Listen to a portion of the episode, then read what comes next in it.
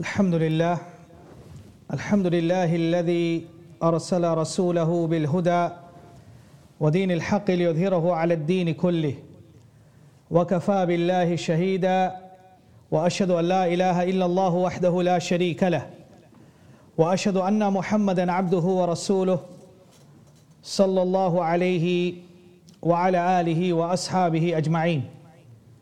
أما بعد as to what proceeds my dearest respectful brothers and sisters in Islam, Allah subhanahu wa ta'ala states in the Quran, in Surah Al Kahf, the last ayah of Surah Al Kahf, فمن كان يرجو لقاء ربه فليعمل عملا صالحا ولا يشرك بإبادة ربه أهدا Whoever hopes to meet his Rabb, then let him do righteous deeds.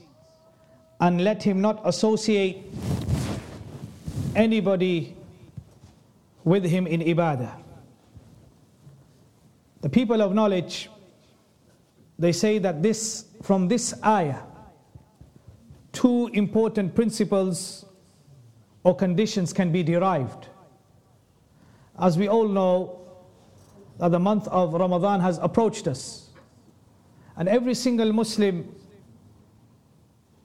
has the wish or desire to do good deeds, good actions.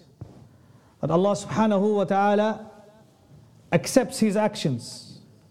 And that by these actions, a person can get close to Allah subhanahu wa ta'ala.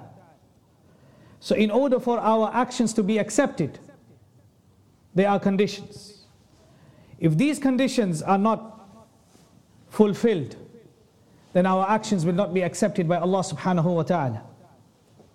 A simple example is that if a person was to pray salah, if he was to pray salah, but he was to pray salah without wudu, without performing ablution, then his salah would be rejected and not accepted. Why? Because wudu is a condition for his salah to be accepted. If he did not make wudu, and if he was to pray all night, then that salah would not be accepted, unanimously agreed upon by everybody.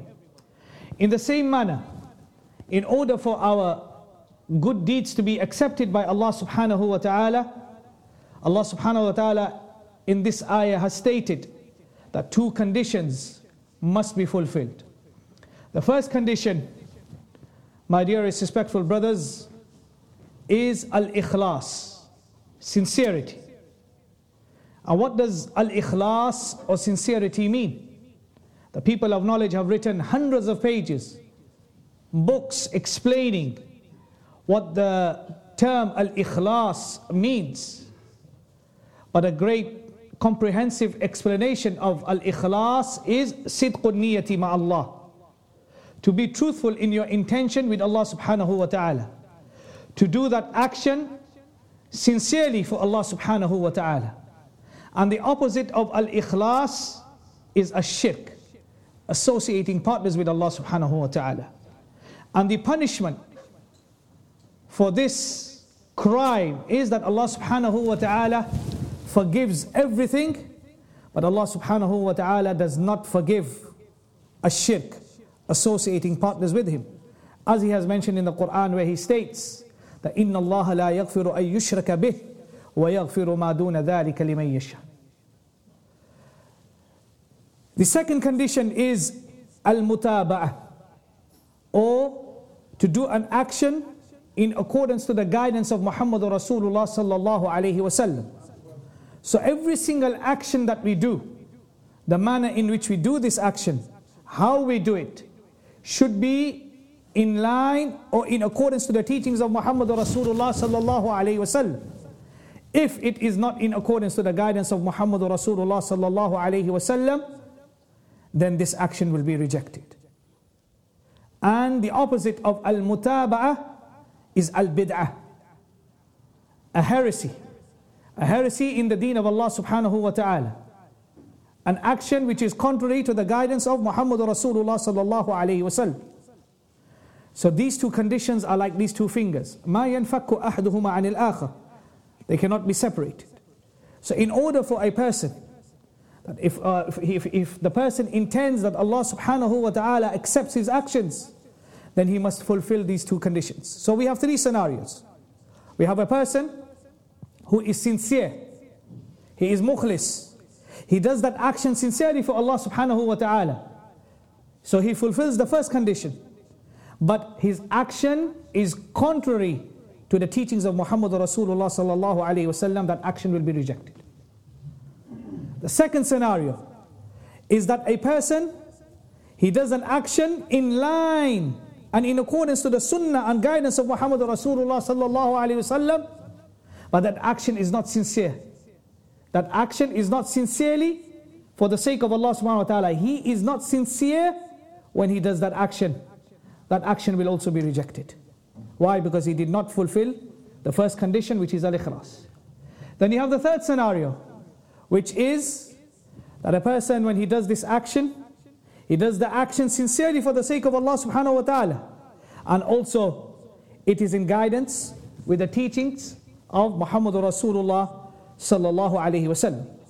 It is for this reason that we find that the Prophet sallallahu alayhi wasallam whenever he would admonish the people, whenever he would give a sermon, in every single sermon he would say, addressing the companions Ridwanullahi alayhim ajma'een, he would say to them, فَإِنَّ كُلَّ مُحْدَثَةٍ بِدْعَةٍ وَإِنَّ كُلَّ بِدْعَةٍ ضَلَالَةٍ That every single newly invented matter is a heresy in the religion and every single heresy is misguidance.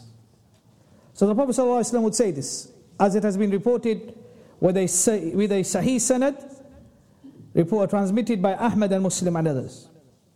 So what does this hadith mean?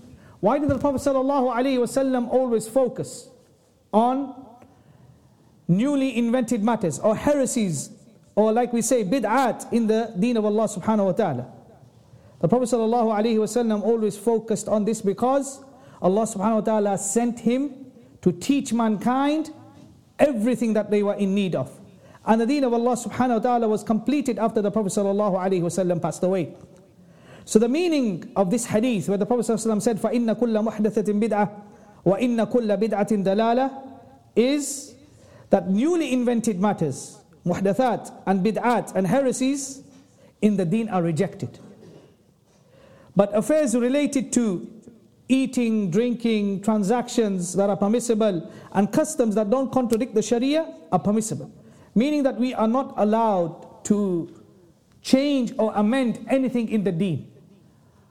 Either by adding it, add, adding something to it, or subtracting something from it. The month of Ramadan is the best of all months, as we know. In this month, we have the best nights this month is a month of blessing. It is a month which is known of making business, tijara with Allah subhanahu wa ta'ala. The reward starting from 10 fold up to 700. And in these, in this month, this month is distinguished by two acts, uh, two acts which every single Muslim does. And that is as-siyam wal-qiyam. The month starts with al-qiyam and it's followed up with the Siyam. So we fast and we stand in the night prayer in this month. The Prophet ﷺ said in a hadith reported by Al Bukhari, he said, Man sama Ramadana imanan wa ihtisaban, ghufira lahu ma taqaddama min dhanbi. That whoever fasts the month of Ramadan with iman and ihtisab, meaning hoping for a reward from Allah subhanahu wa ta'ala, then all his past sins will be forgiven, meaning his minor sins. As for major sins, the condition for them to be forgiven is that you make tawbah. And then the Prophet ﷺ said in another hadith, he said, qama Ramadan imana wa ihtisaban ghufira lahu ma taqaddama min dhanbi. That whoever stands in the night prayer with iman, with ihtisab, hoping a reward from Allah subhanahu wa ta'ala, then all his previous sins will be forgiven, meaning his minor sins. And then the Prophet ﷺ said in another hadith, he said, Man qama laylatul qadr إيمانا واحتسابا غفر له ما تقدم من ذنبه whoever stands in the night prayer on Laylatul Qadr with Iman, having firm belief and hoping with ihtisab, hoping for a reward from Allah subhanahu wa ta'ala, then Allah subhanahu wa ta'ala will forgive for him his past sins. As we know, Laylatul Qadr, the night of Al Qadr, the night of, uh, the night of decree is better than a thousand months. As Allah subhanahu wa ta'ala states in the Quran, Laylatul Qadr khayrun min alf shahr. So after all this, knowing all this, knowing the virtues of this great month, that how much a Muslim will be rewarded by observing fasting and standing in the night prayer, then the person who follows the way of the Prophet sallallahu alaihi wasallam is upon the methodology of the people of Sunnah, then for him this is sufficient. For him this is sufficient that he sticks and adheres to this and he follows the guidance of Muhammad Rasulullah sallallahu alaihi wasallam. And that if he follows the actions that the Prophet sallallahu alaihi wasallam recommended to do in this month, then his month, he, this month will be blessed for him. His ibadah will be blessed. But sadly, when we look around us and when we look at the reality and the state of the Muslims, we see that a lot of bid'at, heresies, are being pra- practiced in our communities. And it is obligatory upon the scholars and the students of knowledge to warn against them publicly so the innocent are saved from being doomed and destroyed and their actions not to be rejected. As we know that the Prophet ﷺ, in every single sermon, every time he would admonish the, the Sahaba, and there were no heresies during the time of the Prophet ﷺ, but still the Prophet ﷺ would caution and warn the Muslims against the heresies because the Prophet ﷺ knew of the dangers of the bid'at, of the heresies, that if they crept into the Muslim ummah, the catastrophe and the cause and the harm that they will do for the Muslims. It is for this reason that we find a beautiful story that I want to narrate to you with regards to Abdullah ibn Mas'ud radiallahu anh, who was a major scholar from amongst the companions ridwanullahi alayhim ajma'een. And Abu Musa al-Ashari radiallahu anh. And they narrate that the students, they say that we were sitting at the door of Abdullah ibn Mas'ud before the Fajr prayer. So the students of Abdullah ibn Mas'ud, they would go to their sheikh's house and they would wait for their sheikh for Salatul Fajr so that they could walk with him to the masjid and ask him questions. So that if he came out, we could walk with him to the masjid. And we find this, alhamdulillah, practice today. That many of the students of knowledge, they go to the teachers, to the shuyukh's house, and they walk with them from their houses to the masjid. So that even that duration or that small walk, they can benefit from them. They said, Abu Musa al-Ashari, he came when he saw the students of Abdullah ibn Mas'ud waiting for him. So he asked the students of Abdullah ibn Mas'ud, he said, Has Abu Abdurrahman come out? Has he come out to you yet? Abu Abdurrahman was the kunya of Abdullah ibn Mas'ud. So the students replied, they said, No. So he sat with us until he came out. So the students say that Abu Musa al-Ashari, he sat with us and waited for Abdullah ibn Mas'ud. And when he came out, meaning Abdullah ibn Mas'ud, we were sitting, we all stood up. So Abu Musa al-Ashari radiallahu anhu, another companion, but lesser in knowledge to Abdullah ibn Mas'ud, he said to him, Oh, Abu Abdurrahman, just now I saw something in the masjid, a masjid in Kufa. This was in Kufa, in Iraq, that I have never seen before. He said, I saw something happening in, our, in this masjid which I have never seen happen before. But I do not think it was anything but good. Meaning that what I saw from that which was apparent is that it didn't seem anything but that it seemed to be good. So Abdullah ibn Mas'ud radiallahu anhu asked Abdullah, uh, asked Abu Musa al-Ashari, he said, what was it? What did you see? He said, if you live, you will see it. Meaning that if you live, you will see what these people are doing. He said, in the masjid, I saw some people sitting in circles, waiting for the prayer. In every circle there was a man, and in their hands they had pebbles. He said, This man would say Allahu Akbar 100 times, and then the people would say after him, Allahu Akbar. And then this man would say, La ilaha illallah a hundred times, and they would say, La ilaha illallah hundred times.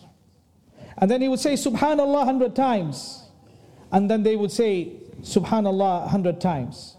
He said, what did you say to them? Abdullah ibn Mas'ud radiallahu anhu said to Abu Musa al-Ashari, he said, what did you say to these people who you saw practicing and doing these actions? He says, I was waiting to see what you think.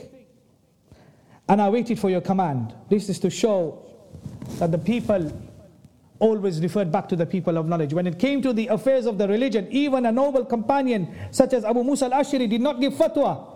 He went to somebody who he knew was qualified and more knowledgeable and waited and referred back to him and asked him, What do you think about this action that they did?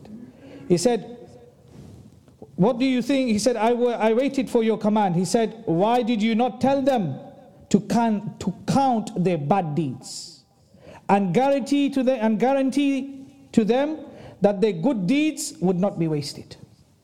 Then he moved on, and we moved on with him until he came to one of the circles and he stood over them and said, So Abdullah ibn Mas'ud is now refuting and rejecting this action where the people have been sitting down and doing this hundred times. He says, he says to them, he went to the masjid in Kufa and he saw this, uh, these circles. He says, What is this that I see you doing? They said, Oh, Abdul, Abu Abdurrahman, these are stones which we count the takbeers and the tahleels and the tasbih. He said, You are counting your bad deeds. For I guarantee to you that none of your good deeds will be lost. Woe to you, O Ummah of Muhammad, how, how quickly you have become doomed.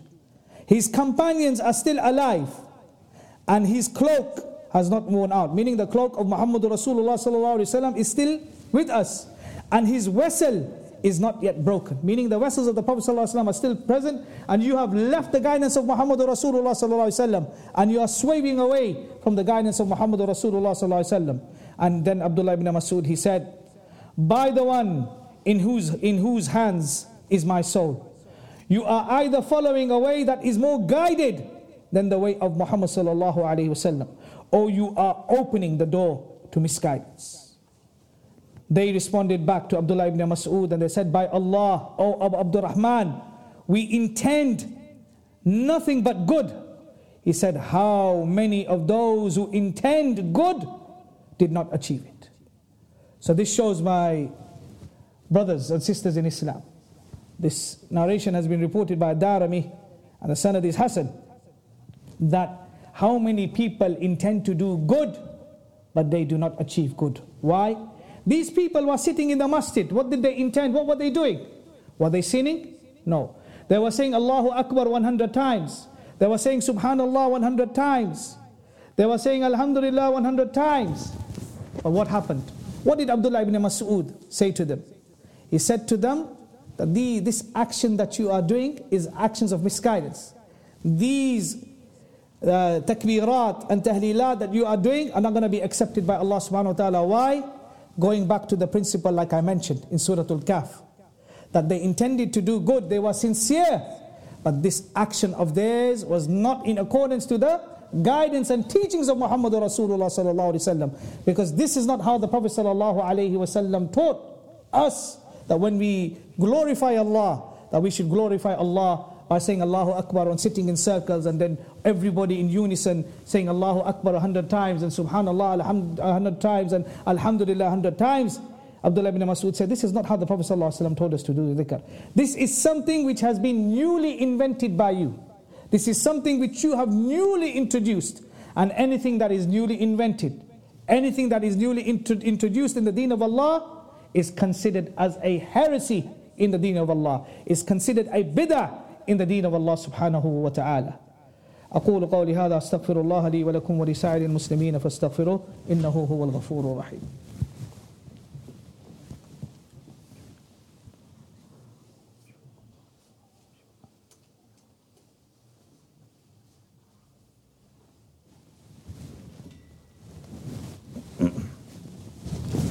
الحمد لله الحمد لله والصلاة والسلام على رسول الله وعلى آله وأصحابه أجمعين So my respectful brothers and sisters in Islam what we understand from the incident and the story of Abdullah ibn Mas'ud and Abu Musa al-Ashari that happened in Iraq in Kufa is that when a person intends to do a good action we look at the quality of the action not the quantity of the action we look at the action whether this action that a person is doing is in line with the teachings of Muhammad Rasulullah sallallahu alaihi wasallam. Otherwise, this action will not be accepted by Allah subhanahu wa ta'ala. So I have noticed in the UK, many people have done that they do many actions, and we do not doubt the sincerity of many of these Muslims. Like I mentioned, that many are sincere. When Abdullah ibn Mas'ud questioned them, they said that we don't intend anything but good. Abdullah ibn Mas'ud says that not everybody who intends good reaches to the good. So there are things that are found within our localities, within our communities, that are considered to be heresies, are considered to be bid'at in our religion. And we need to be aware of them so that we can save ourselves and we do not fall into this type of heresy or misguidance. And also we need to tell our sincere Muslim brothers and sisters as well that when we learn about them, that they are also warned and cautioned against such um, acts which are, in, which are contrary to the guidance of Muhammad Rasulullah sallallahu alaihi wasallam. So I will mention a few of them quickly. أقول بعون الله الوهاب I say from amongst the most popular heresies spread or bid'ah that are spread in the UK are Number one, relying upon astronomical calculations to, to start fasting and celebrating Eid. The way of the people of Sunnah, Ahl Sunnati wal Jama'ah, they believe that you have to sight the new moon or the crescent. Astronomical calculations are not accepted. And this is in accordance to the hadith of Ibn Umar, which has been reported by Al Bukhari in his Sahih.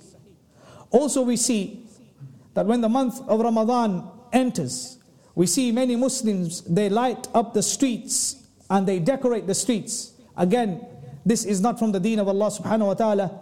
This is an action which is rejected. Also from the heresies that have entered into the deen of Allah subhanahu wa ta'ala is fasting on the day of doubt, Yawm Shak. So for example, when you find that there is a dispute amongst the Muslims, whether it's the 29th of Sha'ban or the 30th of Sha'ban, some people they say that, you know what, we will just fast to be on the safe side. But the Prophet ﷺ forbade from this. And also fasting one or two days before the month of Ramadan. We find that many people, they fast one or two days before the month of Ramadan. The Prophet ﷺ, he forbade fasting one or two days before the month of Ramadan, except for the one who fasts um, regularly. That is in the, from amongst the innovation, uh, from amongst the heresies that have entered into the deen of Allah subhanahu wa ta'ala is this concept of imsak. So you have these timetables. And on your timetables, you have the time for Fajr. And then you have a, a, um, a column. And on this column, it says imsak, which is about 20 minutes. So people, they stop eating 20 minutes before the time of Al Fajr. This is a heresy. This is a bid'ah in the deen of Allah subhanahu wa ta'ala. As a suhoor is considered suhoor, as mentioned by Zayd radiallahu anhu, between the suhoor and the fajr prayer of the Prophet ﷺ, there was a gap or a period of 50 ayat to be recited. So the people who stop, for example, if fajr is about 4.55, they, st- they stop eating at 4.35 because they say imsak is at 4.35. So in reality, you are able to eat and take your pre-dawn meal all the way up to the adhan of Salat al-Fajr. So this is another innovation that we find.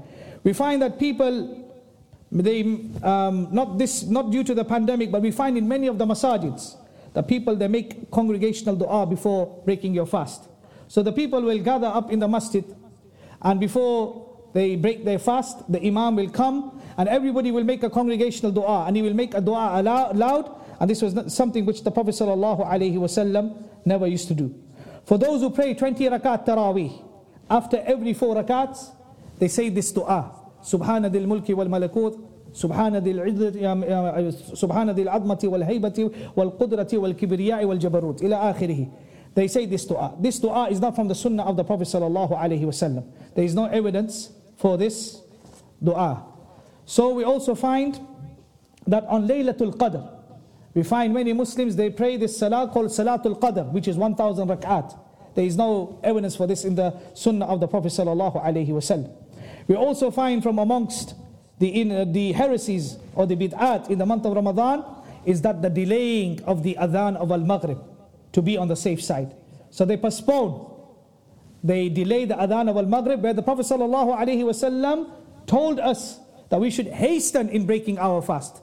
But people in many of the masajid, they, they, they delay and they postpone adhan al-maghrib and they say just to be on the safe side.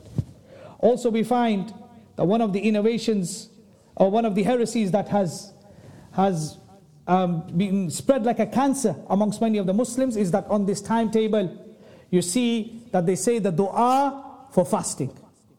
And then there is a dua which is written in Arabic, Nawaitu an asuma gadan, that the dua is made literally.